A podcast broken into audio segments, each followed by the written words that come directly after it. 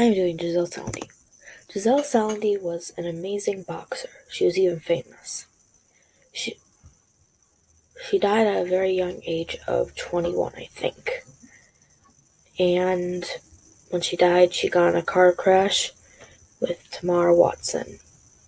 She was only hurt a little, but Giselle, you know. Giselle, when she was younger, she went to St. Bridget's Girls RC School. She had two siblings, Josanne and Joe. She had 16 matches out of her entire life and won all of them.